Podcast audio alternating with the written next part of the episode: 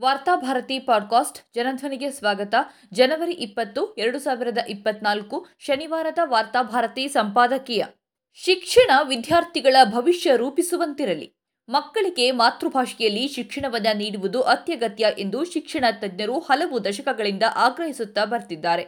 ಆದರೆ ಸದ್ಯದ ದಿನಗಳಲ್ಲಿ ಸ್ಥಳೀಯ ಭಾಷೆಗಳನ್ನೇ ತನ್ನದಾಗಿಸುವಲ್ಲಿ ವಿದ್ಯಾರ್ಥಿಗಳು ಹಿನ್ನಡೆಯನ್ನು ಅನುಭವಿಸುತ್ತಿದ್ದಾರೆ ಇತ್ತೀಚೆಗೆ ಬಿಡುಗಡೆಗೊಂಡಿರುವ ಶಿಕ್ಷಣ ಸ್ಥಿತಿಗತಿಯ ವಾರ್ಷಿಕ ವರದಿ ಶಾಲೆಗಳಲ್ಲಿ ಪ್ರಾದೇಶಿಕ ಅಥವಾ ಸ್ಥಳೀಯ ಭಾಷೆಗಳ ಕಲಿಕೆಯ ಗುಣಮಟ್ಟದ ಮೇಲೆ ಬೆಳಕು ಚೆಲ್ಲಿದೆ. ಕರೋನೋತ್ತರ ದಿನಗಳ ಬಳಿಕ ಗ್ರಾಮೀಣ ಪ್ರದೇಶಗಳಲ್ಲಿ ಕಲಿಕೆಯ ಗುಣಮಟ್ಟ ಇಳಿಕೆಯಾಗಿರೋದನ್ನ ವರದಿ ಹೇಳ್ತಾ ಇದೆ. ಎರಡನೇ ತರಗತಿಯ ಪಠ್ಯವನ್ನ ನಿರರ್ಗಳವಾಗಿ ಓದಲು ಶೇಕಡ ಇಪ್ಪತ್ತೈದರಷ್ಟು ಮೂರನೆಯ ತರಗತಿಯ ಮಕ್ಕಳು ವಿಫಲರಾಗಿದ್ದಾರೆ ಎನ್ನುವ ಅಂಶವನ್ನ ಸಮೀಕ್ಷೆ ಬಹಿರಂಗಪಡಿಸಿದೆ. ಅಂಕಗಣಿತದ ವಿಚಾರಕ್ಕೆ ಬಂದರೆ ಐದನೇ ತರಗತಿಯ ವಿದ್ಯಾರ್ಥಿಗಳ ಪೈಕಿ ಶೇಕಡ ಹದಿಮೂರರಷ್ಟು ಮಂದಿ ಮಾತ್ರ ಭಾಗಿಸುವ ಲೆಕ್ಕ ಮಾಡಬಲ್ಲರು. ಎಂಟನೇ ತರಗತಿಯ ವಿದ್ಯಾರ್ಥಿಗಳಲ್ಲಿ ಇಂಗ್ಲಿಷ್ ವಾಕ್ಯ ಓದುವ ಸಾಮರ್ಥ್ಯ ಇರುವ ವಿದ್ಯಾರ್ಥಿಗಳ ಪ್ರಮಾಣ ಶೇಕಡ ನಲವತ್ತೆಂಟಕ್ಕೆ ಕುಸಿದಿದೆ. ಶೇಕಡ ಇಪ್ಪತ್ತರಷ್ಟು ವಿದ್ಯಾರ್ಥಿಗಳಿಗೆ ಕಲಿಕೆಯ ಬಳಿಕ ತಾನು ಏನಾಗಬೇಕು ಎನ್ನುವುದರ ಬಗ್ಗೆಯೇ ಸ್ಪಷ್ಟ ಅರಿವಿಲ್ಲ.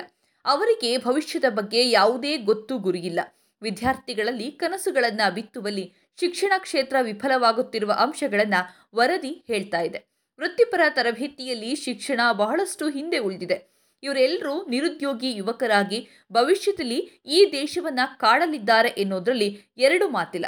ಶಿಕ್ಷಣ ವ್ಯವಸ್ಥೆ ಯುವಕರ ಭವಿಷ್ಯವನ್ನ ರೂಪಿಸುವ ಬದಲು ಕೆಡಿಸುತ್ತಿದೆಯೇ ಎನ್ನುವ ಆತಂಕವನ್ನ ಪರೋಕ್ಷವಾಗಿ ಈ ವರದಿ ವ್ಯಕ್ತಪಡಿಸುತ್ತದೆ. ಗ್ರಾಮೀಣ ಪ್ರದೇಶದ ದುರ್ಬಲ ಶಿಕ್ಷಣ ವ್ಯವಸ್ಥೆಯ ಬುಡ ಕೊರೋನಾ ಕಾಲದಲ್ಲಿ ಸಂಪೂರ್ಣ ಅಲುಗಾಡಿತು. ಅದಾಗಲೇ ಗುಣಮಟ್ಟದ ಸಮಸ್ಯೆಗಳಿಂದ ನರಳ್ತಾ ಇದ್ದ ಶಿಕ್ಷಣ ಕೊರೋನಾ ಕಾರಣದಿಂದ ಸಂಪೂರ್ಣ ಕಳಪೆಯಾಯಿತು.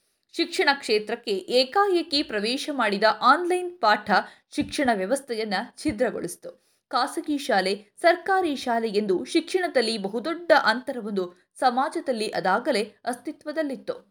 ಕನ್ನಡ ಮಾಧ್ಯಮ ಶಾಲೆ, ಇಂಗ್ಲಿಷ್ ಮಾಧ್ಯಮ ಶಾಲೆಯಾಗಿಯೂ ಇದನ್ನು ಗುರುತಿಸಲಾಗ್ತಿತ್ತು. ಕನ್ನಡ ಮಾಧ್ಯಮ ಶಾಲೆಗಳಲ್ಲಿ ಕಲಿತವರಿಗಿಂತ ಇಂಗ್ಲಿಷ್ ಮಾಧ್ಯಮ ಶಾಲೆಗಳಲ್ಲಿ ಕಲಿತವರು ಹೆಚ್ಚು ಅವಕಾಶಗಳನ್ನು ತಮ್ಮದಾಗಿಸಿಕೊಳ್ಳುತ್ತಿದ್ದಾರೆ ಎನ್ನುವ ಅಸಮಾಧಾನ ಕೊರೋನಾಕ್ಕೆ ಮೊದಲೇ ಶಿಕ್ಷಣ ವ್ಯವಸ್ಥೆಯನ್ನ ಕಾಡ್ತಿತ್ತು. ನಗರ, ಪ್ರದೇಶ, ಗ್ರಾಮೀಣ ಪ್ರದೇಶಗಳ ನಡುವೆಯೂ ಶಿಕ್ಷಣಕ್ಕೆ ಸಂಬಂಧಿಸಿ ಮೂಲಭೂತ ಸವಲತ್ತುಗಳಲ್ಲಿ ಅಸಮಾನತೆ ಇತ್ತು. ಗ್ರಾಮೀಣ ಪ್ರದೇಶದ ವಿದ್ಯಾರ್ಥಿಗಳಿಂದ ಹೆಚ್ಚು ಮೂಲಭೂತ ಸೌಲಭ್ಯಗಳನ್ನು ನಗರ ಪ್ರದೇಶದ ವಿದ್ಯಾರ್ಥಿಗಳು ತಮ್ಮದಾಗಿಸಿಕೊಂಡಿದ್ರು. ಕಲಿಕೆಯಲ್ಲಿ ಮುಂದುವರಿಯಲು ಗ್ರಾಮೀಣ ಪ್ರದೇಶದ ವಿದ್ಯಾರ್ಥಿಗಳಿಗಿಂತ ಹೆಚ್ಚು ಸೌಲಭ್ಯಗಳು ನಗರದ ವಿದ್ಯಾರ್ಥಿಗಳಿಗೆ ಇದ್ವು. ಕೊರೋನಾ ಕಾಲದಲ್ಲಿ ಏಕಾಏಕಿ ಜಾರಿಗೊಂಡ ಆನ್ಲೈನ್ ಶಿಕ್ಷಣ ಈ ಅಸಮಾನತೆಯನ್ನ ಇನ್ನಷ್ಟು ಅಗಾಧಗೊಳಿಸಿತು. ಪೋಷಕರ ಬಳಿಯೇ ಸ್ಮಾರ್ಟ್ಫೋನ್ಗಳು ಇಲ್ಲದೆ ಇರುವಾಗ ಮಕ್ಕಳ ಕಲಿಕೆಗಾಗಿ ಸ್ಮಾರ್ಟ್ಫೋನ್ಗಳನ್ನು ಒದಗಿಸೋದಾದರೂ ಹೇಗೆ ಸಾಧ್ಯ?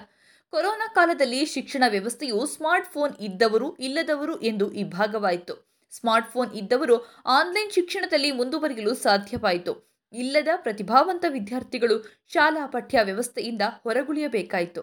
ವಿಪರ್ಯಾಸವೆಂದರೆ ಗ್ರಾಮೀಣ ಪ್ರದೇಶದಲ್ಲಿ ಸ್ಮಾರ್ಟ್ಫೋನ್ ಇದ್ದರೂ ಇಂಟರ್ನೆಟ್ ಸಂಪರ್ಕದ ಕೊರತೆಗಳಿಂದಲೂ ವಿದ್ಯಾರ್ಥಿಗಳು ಕಲಿಕೆಯಿಂದ ವಂಚಿತರಾದರು. ಸ್ಮಾರ್ಟ್ಫೋನ್ ಹೊಂದಿದ್ದ ವಿದ್ಯಾರ್ಥಿಗಳು ಸಂಪರ್ಕಕ್ಕಾಗಿ ಬೆಟ್ಟ, ಗುಡ್ಡ, ಮರಗಳನ್ನು ಹತ್ತಿ ಪಠ್ಯ ಆಲಿಸುವ ದೃಶ್ಯಗಳು ಮಾಧ್ಯಮಗಳಲ್ಲಿ ಕಾಣಿಸಿಕೊಳ್ಳತೊಡಗಿದ್ವು.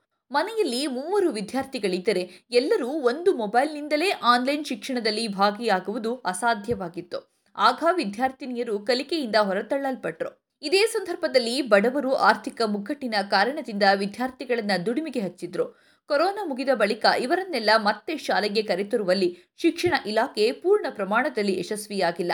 ಈ ಕಾರಣಕ್ಕಾಗಿ ಹೈಕೋರ್ಟ್ ಕೂಡ ಸರ್ಕಾರವನ್ನ ತರಾಟೆಗೆ ತೆಗೆದುಕೊಂಡಿದೆ. ಕುಸಿದು ಬಿದ್ದಿದ್ದ ಶಿಕ್ಷಣ ವ್ಯವಸ್ಥೆಯನ್ನ ಎತ್ತಿ ನಿಲ್ಲಿಸಬೇಕಾಗಿದ್ದ ಅಂದಿನ ಬಿಜೆಪಿ ಸರ್ಕಾರ ಹಿಜಾಬ್, ಪಠ್ಯಪುಸ್ತಕ ಬದಲಾವಣೆ ಇತ್ಯಾದಿಗಳ ಮೂಲಕ ಇನ್ನಷ್ಟು ಗಬ್ಬೆಬ್ಬಿಸಿತ್ತು. ಎಎಸ್ಇಆರ್ ವರದಿಯು ಕರ್ನಾಟಕದಲ್ಲಿ ಕನ್ನಡ ಮಾಧ್ಯಮ ಕಲಿಕೆಯ ಗುಣಮಟ್ಟ ಮತ್ತು ಸರ್ಕಾರಿ ಶಾಲೆಗಳ ಗುಣಮಟ್ಟ ಎರಡಕ್ಕೂ ಕನ್ನಡಿ ಹಿಡಿದಿದೆ. ಇದೇ ಸಂದರ್ಭದಲ್ಲಿ ಇಂಗ್ಲಿಷ್ ಮಾಧ್ಯಮದಲ್ಲಿ ಓದಿದ ವಿದ್ಯಾರ್ಥಿಗಳ ಕನ್ನಡದ ಬಗ್ಗೆ ಚರ್ಚಿಸುವ ಅಗತ್ಯವೇ ಇಲ್ಲ. ಕನ್ನಡ ಮಾಧ್ಯಮದಲ್ಲಿ ಕಲಿತ ಪಿಯುಸಿ ವಿದ್ಯಾರ್ಥಿಯೊಬ್ಬ ಹೇಗೆ ಒಂದು ವಾಕ್ಯವನ್ನ ಇಂಗ್ಲಿಷ್ನಲ್ಲಿ ಬರೆಯಲು ಒದ್ದಾಡುತ್ತಾನೆಯೋ, ಅದೇ ರೀತಿ ಇಂಗ್ಲಿಷ್ ಮಾಧ್ಯಮದಲ್ಲಿ ಕಲಿತ ಪಿಯುಸಿ ವಿದ್ಯಾರ್ಥಿಯೊಬ್ಬ ಕನ್ನಡದಲ್ಲಿ ಒಂದು ವಾಕ್ಯವನ್ನ ಬರೆಯಲು ತಿಳುಕಾಡುವ ಸ್ಥಿತಿ ರಾಜ್ಯದಲ್ಲಿದೆ. ಇಂಗ್ಲಿಷ್ ಮಾಧ್ಯಮಗಳಲ್ಲಿ ಕನ್ನಡವನ್ನ ಒಂದು ಪಠ್ಯವಾಗಿ ಕಲಿಸುತ್ತಾರಾದರೂ ಅದನ್ನು ಕಲಿಸುವ ಶಿಕ್ಷಕರು ಮತ್ತು ಕಲಿಯುವ ವಿದ್ಯಾರ್ಥಿಗಳ ಸ್ಥಿತಿ ಚಿಂತಾಜನಕವಾಗಿದೆ. ಕರ್ನಾಟಕದಲ್ಲಿ ಮಾತೃಭಾಷೆಯಲ್ಲಿ ಶಿಕ್ಷಣ ಎನ್ನುವುದು ಹತ್ತು ಹಲವು ತೊಡಕುಗಳಿಂದ ಕೂಡಿದೆ. ಮುಖ್ಯವಾಗಿ ಇಲ್ಲಿ ಕೊಂಕಣಿ, ತುಳು, ಬ್ಯಾರಿ, ಉರ್ದು, ಮರಾಠಿ ಮಾತೃಭಾಷಿಕರೇ ಹೆಚ್ಚು. ಇವರೆಲ್ಲರೂ ಕನ್ನಡವನ್ನ ಕಲಿಯುವುದು ಶಾಲೆಯ ಮೆಟ್ಟಿಲು ಹತ್ತಿದ ಬಳಿಕ.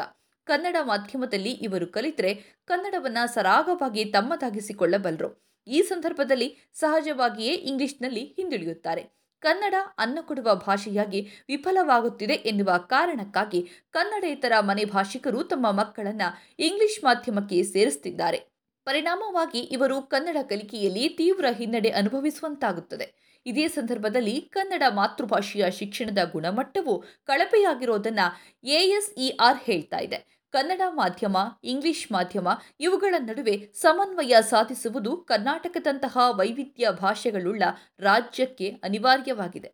ಈ ಹಿನ್ನೆಲೆಯಲ್ಲಿ ದ್ವಿಭಾಷಾ ಮಾಧ್ಯಮದ ಬಗ್ಗೆ ಕರ್ನಾಟಕ ಚಿಂತಿಸುತ್ತಿರುವುದು ಶ್ಲಾಘನೀಯ. ಇದೇ ಸಂದರ್ಭದಲ್ಲಿ ಯಾವ ಮಾಧ್ಯಮಗಳಲ್ಲೇ ಕಲಿಸಲಿ, ಕಲಿಕೆಯ ಗುಣಮಟ್ಟವನ್ನು ಹೆಚ್ಚಿಸುವ ಅಗತ್ಯವನ್ನು ವರದಿ ಸ್ಪಷ್ಟಪಡಿಸಿದೆ.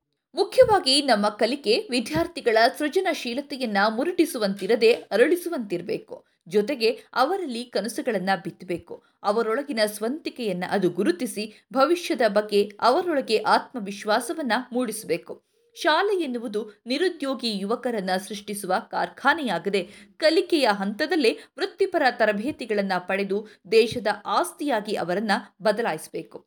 ಈ ನಿಟ್ಟಿನಲ್ಲಿ ಕ್ರಮ ತೆಗೆದುಕೊಳ್ಳುವುದಕ್ಕೆ ಎಎಸ್ಇಆರ್ ವರದಿ ಸರ್ಕಾರಕ್ಕೆ ಮಾರ್ಗದರ್ಶನವಾಗಲಿ.